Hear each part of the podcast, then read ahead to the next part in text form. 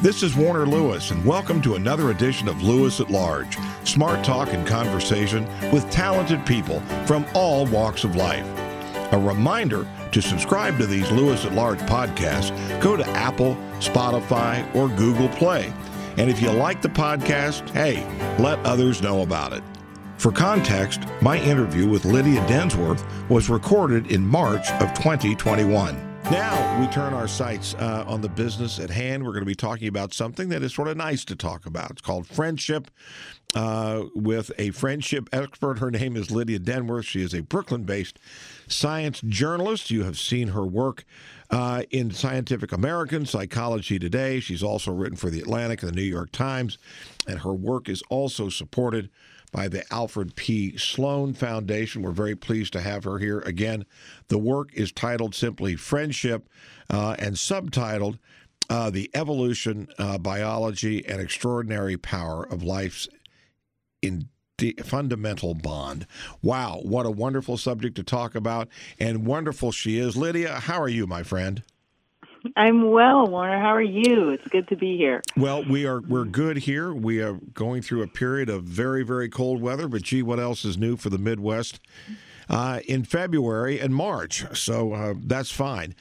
Let's do this. Let's uh, again. You write about science. Uh, your work is prolific. Why, uh, while it may seem obvious, why friendship? Of all the things you could write about, what intrigued you most uh, about that subject and got your sights focused and put your energy zeroed in on that one?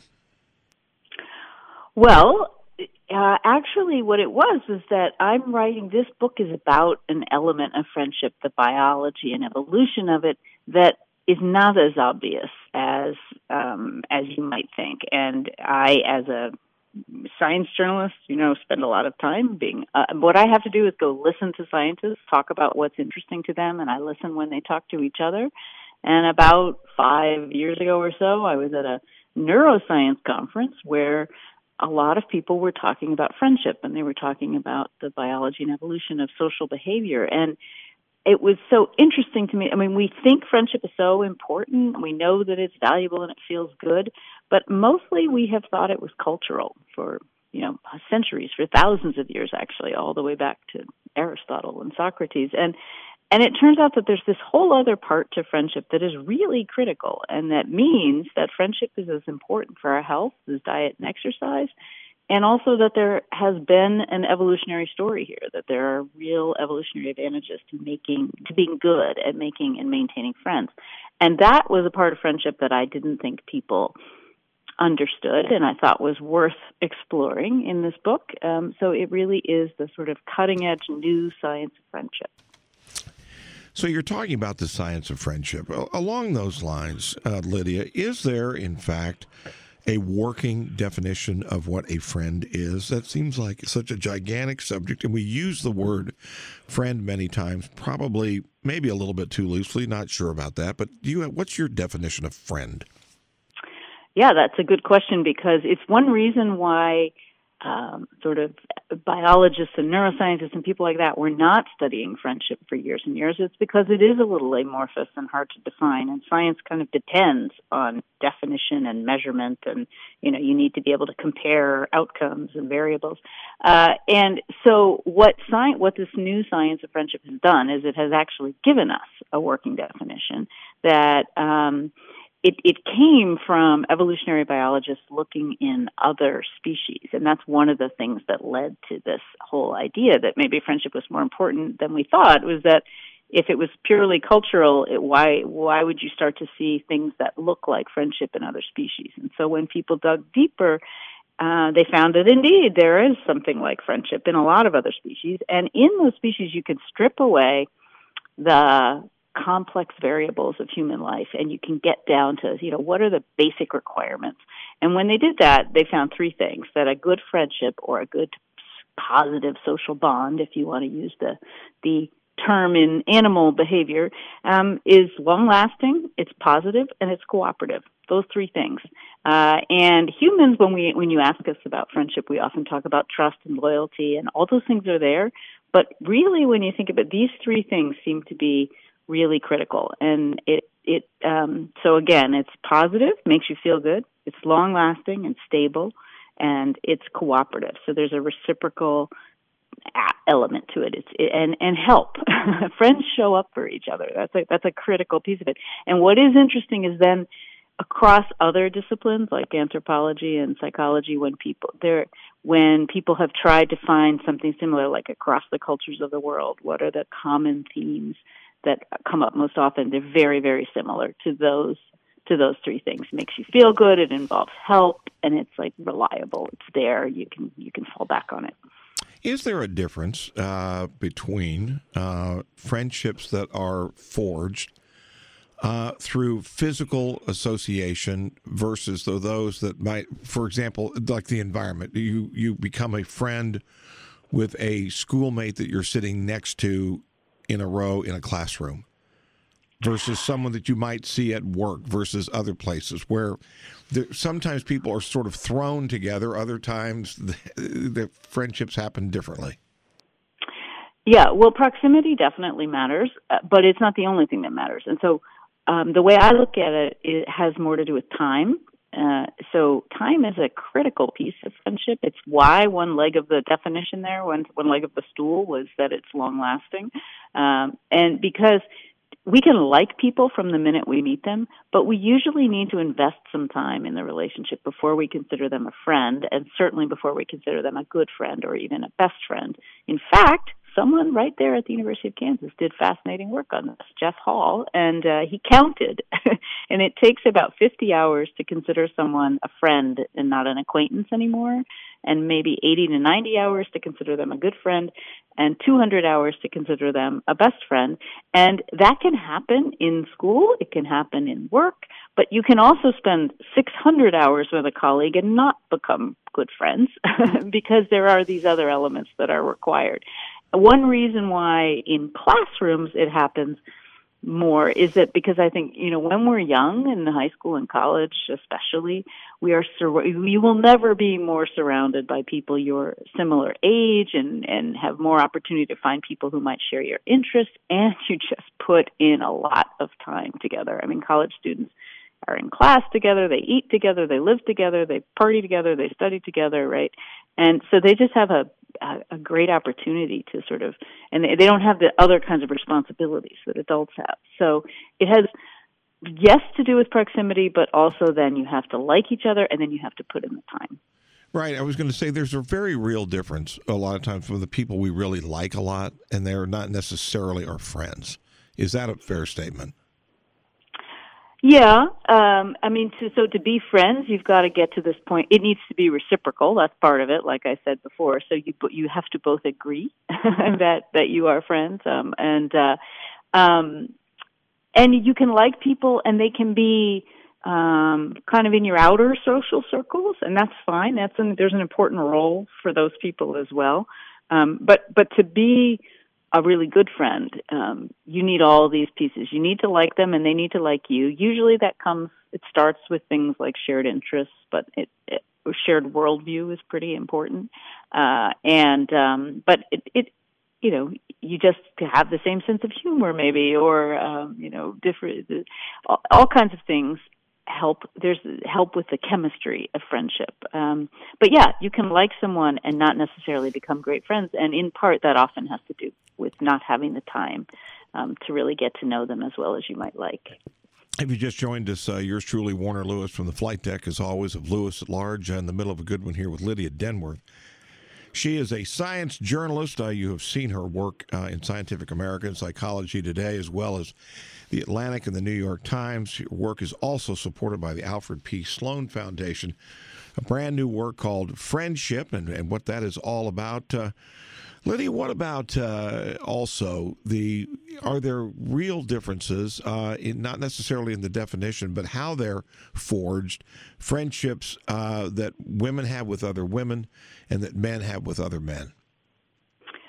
Well, there are certainly stereotypes about this, and there's a kind of catchy line that people like to say, which is that women do friendship face to face. They talk and talk and talk, and men do friendship side by side. they um, do things together. They watch sports or play sports. They sit on bar stools next to each other. and of course, there is some truth to that stereo, those stereotypes. Um, but that's not the whole story. And I found in my research that actually there's something more interesting than that, which is that um, that if you really look at all the research on, on men and women, you find that men there are more similarities than differences in how men and women think about friendship. And so men value friendship about as much as women. They they do tend to do it a little differently. And I think one thing that's happened is that women think we have a lock now on the right way to be friends, um, and we're a little arrogant about it.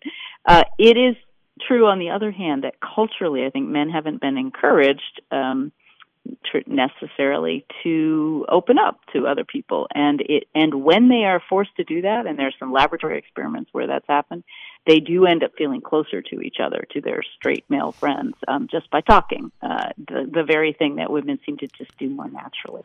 Well, the subtitle of the book, The Evolution, Biology, and Extraordinary Power of Life's Fundamental Bond. What about uh, what about situations where some people truly have many, many friends, others have none or maybe one? Uh, what might what what is that about? Is it necessarily does everyone need a one friend at least, or is it or is it necessarily a true necessary bond that one has to have? I think it is a necessary bond that one has to have, um, but there are a lot of different ways to do it, and a lot of um, there are different friendship styles people have. So, um, I mean, if you're going to force me to pick, I'm going to say you must have one, just okay. one. Right. And the step change uh, between zero friends and one in terms of your health is the biggest difference that you'll find. Much, much bigger difference than, say, between having three friends and eight friends, good friends we're talking about here, right? Or, um, or if you have a whole lot of friends. I mean, there's diminishing returns in terms of your health. Um, you've got to have one. Um, but, um, but what's also true is that when you think about things from an evolutionary perspective, there are different strategies that kind of get you to the same place, right? So there are some people who really enjoy, as you said, have, you know, a lot, having a lot of friends, um, and uh, and other people who really prefer just one-on-one interaction, and they have just a handful of people, and maybe even only one. Um, and but they may be absolutely fine. What what the real risk is um, is not whether you're introverted or extroverted, but it's whether you're lonely. And loneliness really means a mismatch between the amount of um, social connection you have and the amount that you want.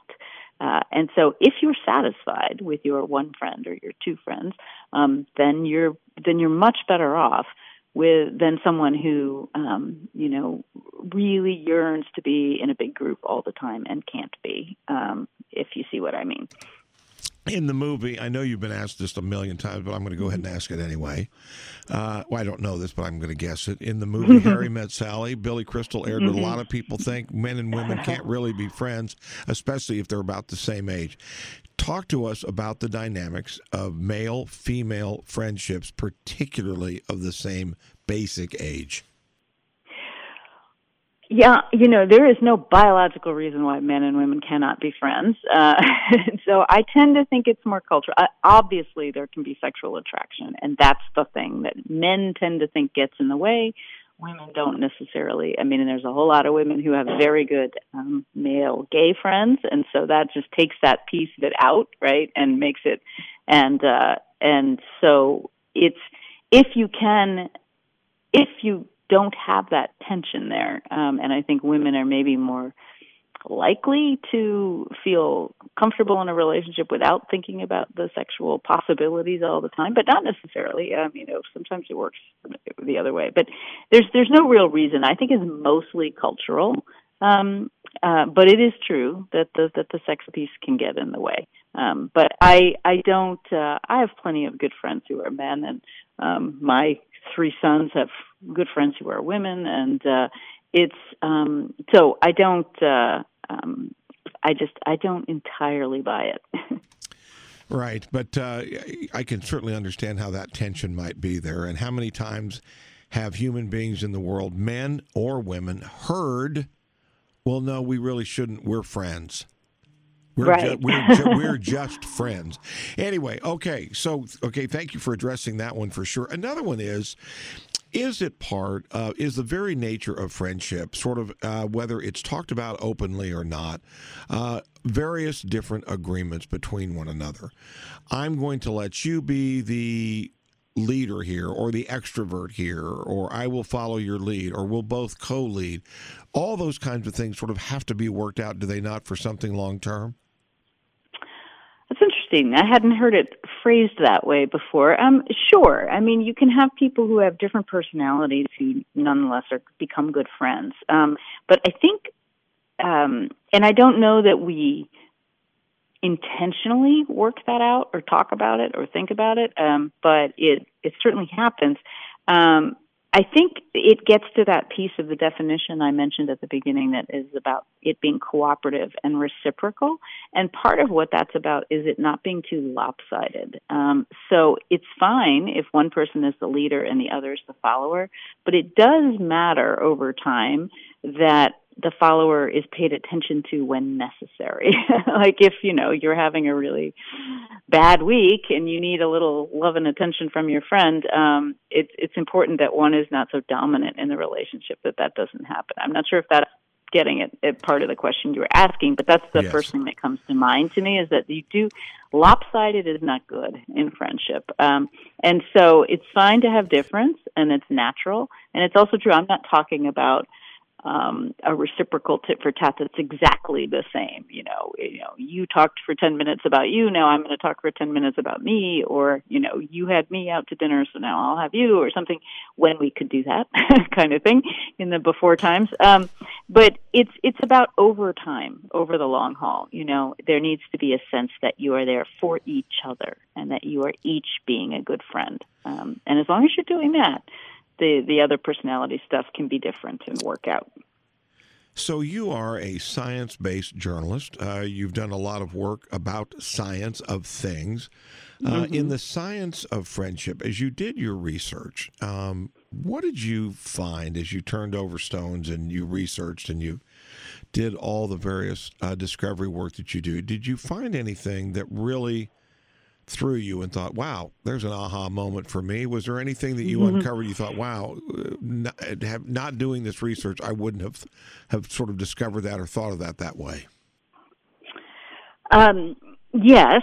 So the it, I, this I have two things to say about that. One is sort of the big picture, and this isn't this is maybe sort of obvious, but you know you don't spend five years working on a book if you don't find it interesting subject, right? And I would say that from the beginning, the thing that surprised me the most was just how fundamentally important um, friendships are, and that and I say that because even though we have long thought friendship was a valuable thing, like I said, we, we don't always prioritize it. You know, we do tend to put our family first, our romances first. You know, if you fall in love with someone, you often ditch your friends, and um, and uh, and so I think that it it it rates more than that. But I'm also going to give you a very sciencey, wonky thing that blew me away, which is that um, when you think about, I said a while ago that friendship is as important for your health as diet and exercise, and it can have positive effects on all parts of your body, like your heart rate and your blood pressure and your risk of dementia and mental and uh, depression, and